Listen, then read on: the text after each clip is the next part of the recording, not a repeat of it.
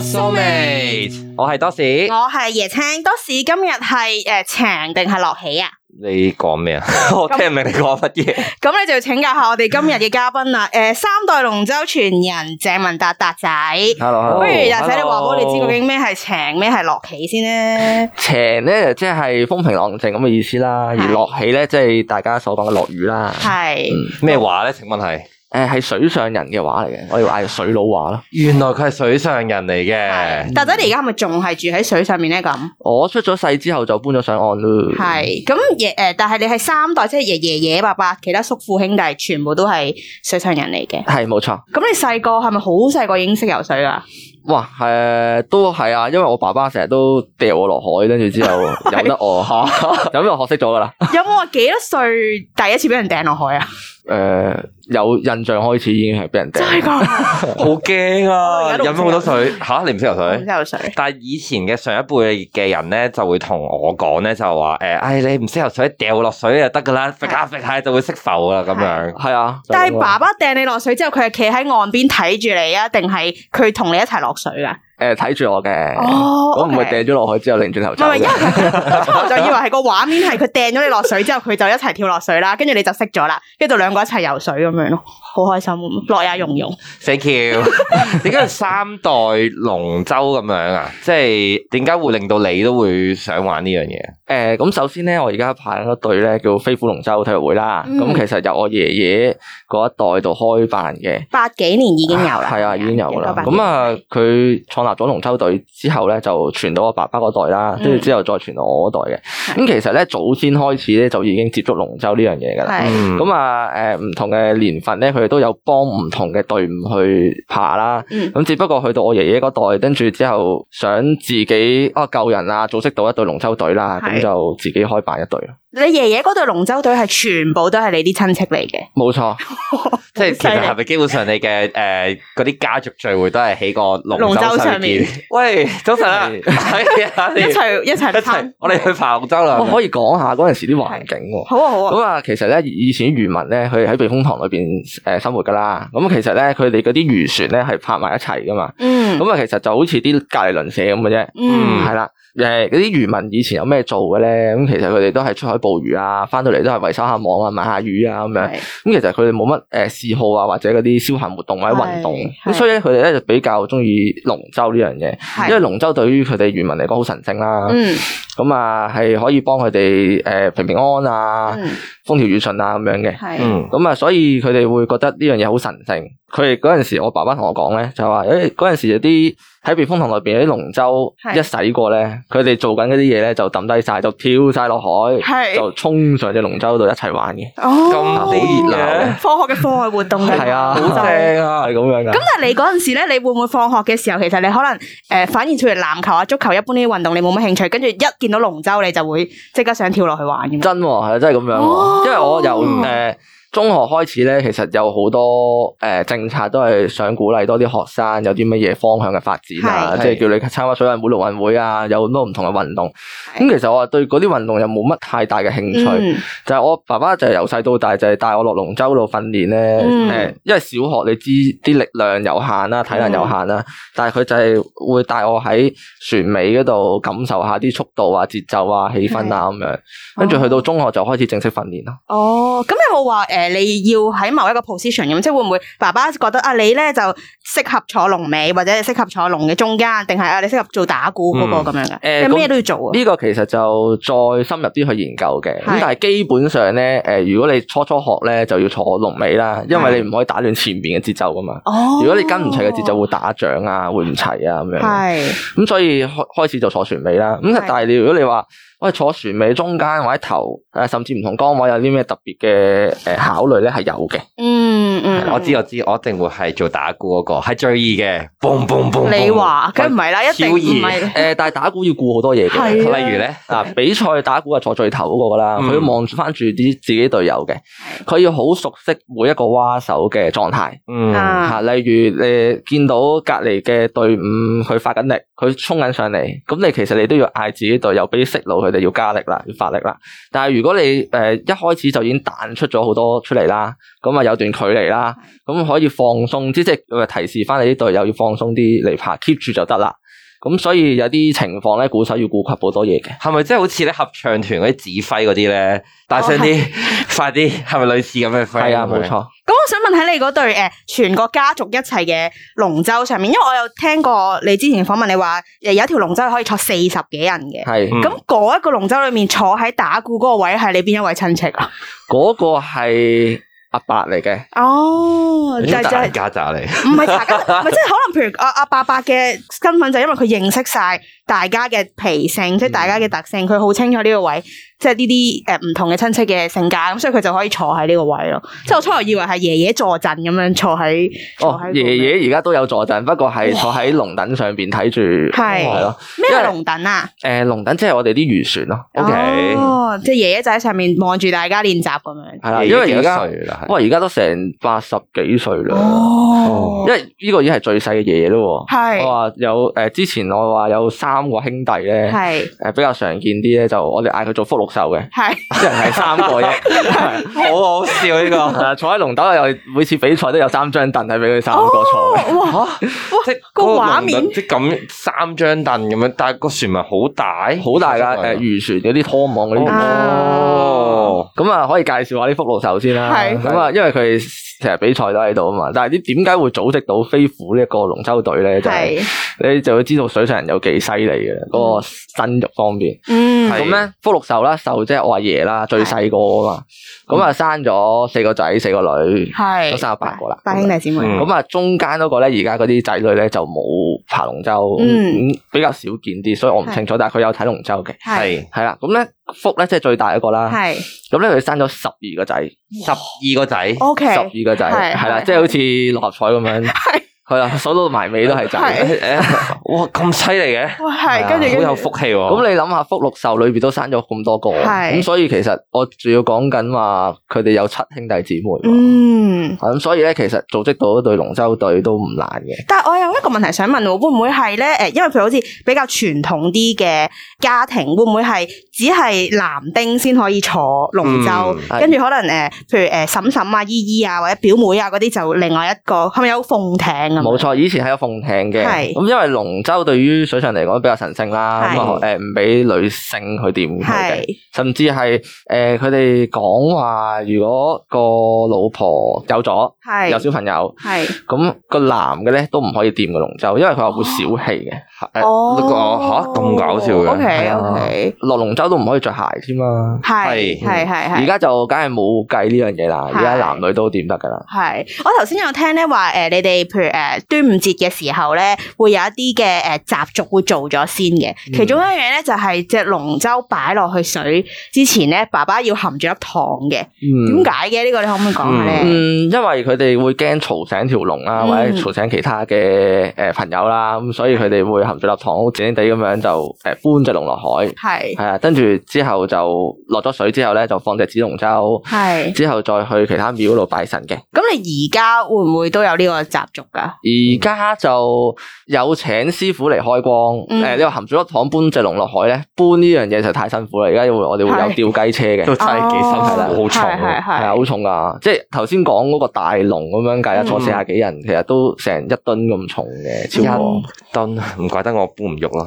係啦。咁你話中龍就坐廿四個，大龍坐四廿八個咁樣啦。係。係咁你最全盛時期一齊去玩，即係同啲親戚朋友一齊練習嘅時候，係坐嗰只大龍一齊去練習。誒訓練就唔係坐大龍嘅，我哋係都係坐中龍去練習嘅啫。哦咁啊，其實每次操練都係好似拜年咁款嘅。係哇！係，好開 心啊我哋都覺得係，系，即係全部成家親戚起晒套啊！係啊，但系你哋練習诶係诶，譬如一個星期係練幾多次，定係可能一個月練一兩次咁樣？誒一個星期練三日嘅，即係其實咁多同親戚一齊一個星期練四係啊。哇！你個家庭氣氛係十分之好啦，係香港喂係咁咁講你咧啲表弟妹都一齊玩龍舟嘅都係，都有嘅，但係唔多，係有嘅。嗯嗯，咁诶嗰陣時，因為咧诶、誒除咗爺爺成立咗呢、個个誒飛虎龍舟隊啦，嗯跟住輪到你嘅時候咧，你就成立咗呢個雷狼嗯龍舟隊。點解會好勁啊诶、開一隊子隊出嚟嘅你？嗯，咁望翻之前飛虎嗰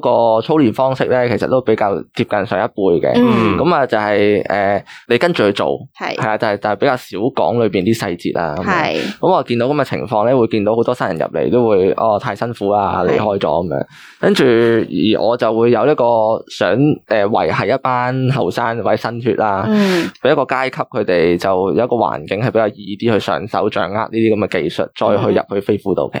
咁但係譬如爺爺嗰陣時，飛虎龍舟隊全部都係你嘅親戚嚟噶嘛，咁大家好似好自然會有一種默契喺度啦。咁、到你而家搞一隊誒、呃雷狼嘅時候，可能入嚟嘅隊員未必係你嘅親戚嚟嘅，可能係本身朋友或者甚至乎一啲街外人完全唔識嘅。係咁、會唔會係喺培養呢個默契方面有有啲唔同咧？同你嗰陣時訓練，當然會有啦係，因為其實你話全部都係親戚嘅話咧，因為有呢種默契或者血緣嘅關係咧，你唔會話去指責啊唔夠膽，鬧佢係啊，或者去有呢種氣氛咧，係就喂爬你就爬啦咁樣，係跟住就唔會咁多嘢講嘅。係咁因為誒出邊嘅人你嚟住唔同背景咧，嗯咁所以佢哋教學嘅方式咧都有啲唔同嘅。係係咁啊，要用多啲朋友嘅身份去同新嘅人去分享多啲，會好啲咯。係咁你哋誒係誒水上人啦，嗯咁即係我成日都覺得咧，水上人咧講嘢係好豪氣嘅，即係咁樣咁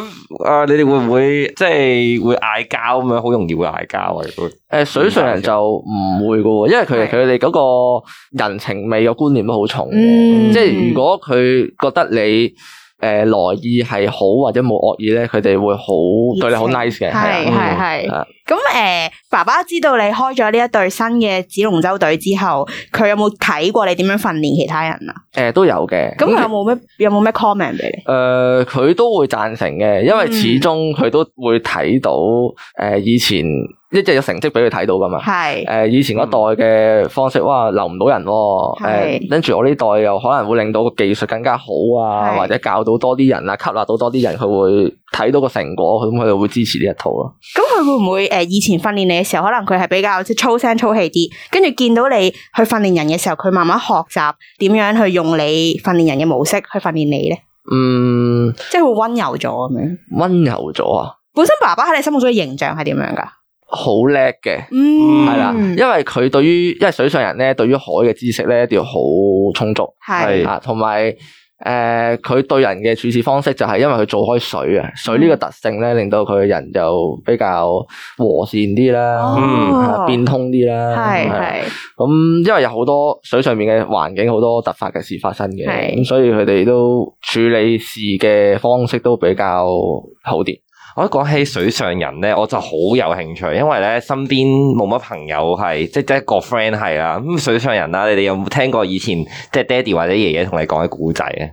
啊，有啊，有冇啲好搞笑嘅你可以分享下？誒、佢都係講啲漁獲啊，係即係喺以前喺邊度捉魚，捉到成個人咁大嗰啲啊，哦成日都有香港有咁咩？有香㗎，港以前啲水咁啊乾淨以點前。啊？有跟住咧，㗎跟住咧，跟住又講下啲神怪嘅嘢咯，嗯即係例如會有啲水龍捲，佢成日都話出海遇到嘅。你你有冇跟過爸爸出海㗎細個？誒、冇啊。哦，但係係點解嘅？即係佢覺得危險，所以唔俾你跟，定係、誒，呃因為我出咗世，佢哋都上咗即係佢岸，因哋為佢全部轉型啊。哦，誒，佢哋都係圍繞翻個海係嘅，例如有好多都會做翻遊艇呢行啦，係揸船啊、水手啊。嗯，誒，有啲叔伯咧就做咗海鮮嘅批發啦、嗯運輸啦咁樣。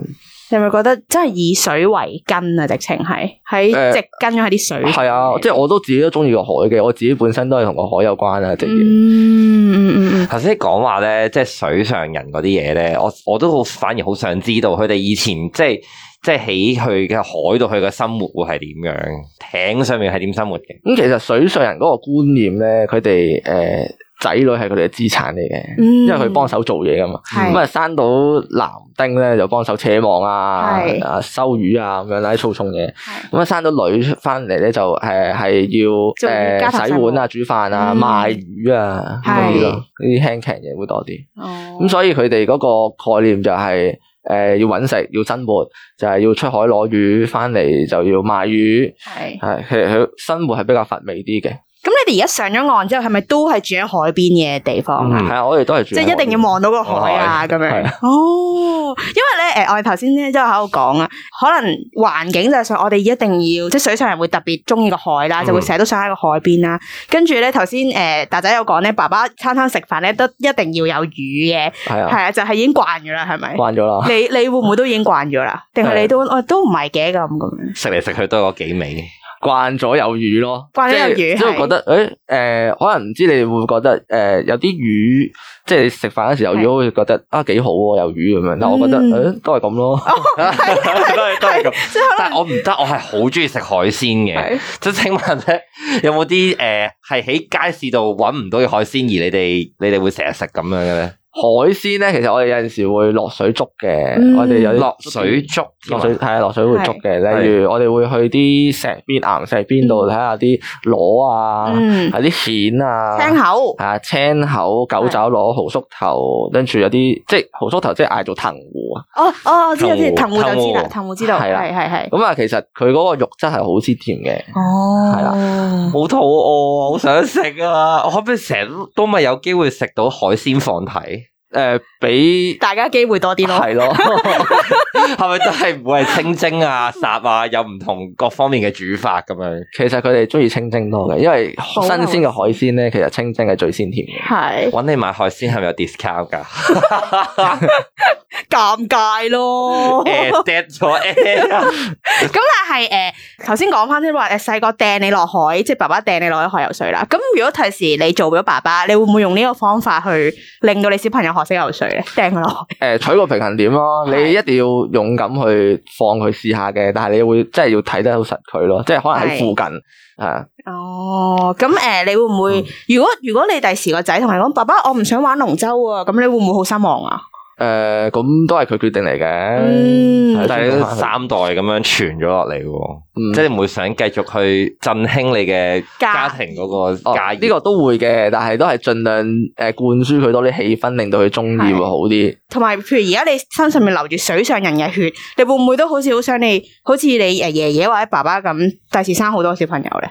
而家呢個诶世代應該難啲啦 難，啲喎，好驚而你家啊唔使生啲問仔出嚟幫手扯網嘅。係又啱喎，你又啱喎，呢又啲嘢啱叫 喎，阿，我想叫佢 Aquaman 啊！突然 之間，因為佢個身形都好似 Aquaman。係係係。咁誒誒，我想問下，咁你話譬如玩咗龍舟咁耐啦，你由細個開始玩到而家啦，咁誒龍舟點樣令到你發展到你而家嘅事業啊，或者興趣啊咁樣？嗯，其實我自己對於龍舟呢個前景咧係好好啦。咁嗯一嚟我有呢個傳承呢個責任啦。係咁啊，對於我嚟講，其實你開一隊新嘅隊伍咧，係，一定係運動科學化噶啦。嗯咁所以咧，我就自己有考啲運動教練啊、龍舟教練啊，嗯考咗好多呢啲牌啦。